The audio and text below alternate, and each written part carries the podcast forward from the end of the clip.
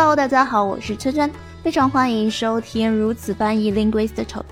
我们是由华语翻译社群圈圈的翻译之路发起的播客节目，想为常常为幕后的译员们创造一个发声与交流的平台，让更多优秀的译员被听到、被看到、被发现，大家一起共同进步。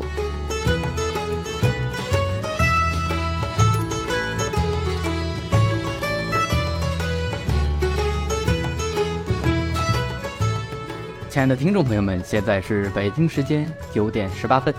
Welcome to another episode of Linguist Talk。我是本期的主持人普语翻译赵光明。Hello，我是本期的捧哏卓卓。啊，你你是捧哏啊？我以为我是捧哏的。今天我们来聊一个我们群里面呼声很高的一个话题那就是游戏本地化。啊，游戏本地化。对，这个真是高端大气上档次。所以我们今天请来了两位嘉宾，一位是我们的索普老师，他是 base 在上海和杭州的灵活奋斗的英中一员，欢迎索普老师。啊、大家好，我是游戏译者索普，然后目前从业四年多了，主要做一些英中的单机游戏。我们另外一位嘉宾呢，哎，卓卓你来介绍吧。呃，我们另外的一位嘉宾呢是中英游戏艺员，他现在住在成都。金英老师给大家打个招呼吧。大家好，呃，我叫季于野，我也差不多有四年的从业经验了。就想到一个很有意思的例子，就是你要问游戏本地化如何入门，就有一点点像你问大家说我如何爱上我的女朋友。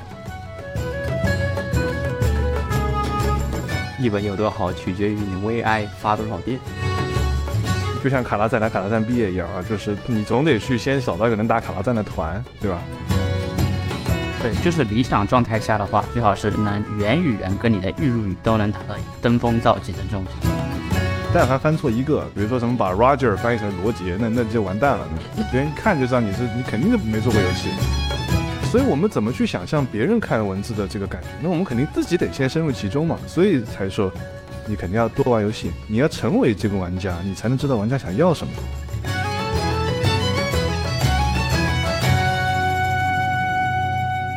好深奥哦。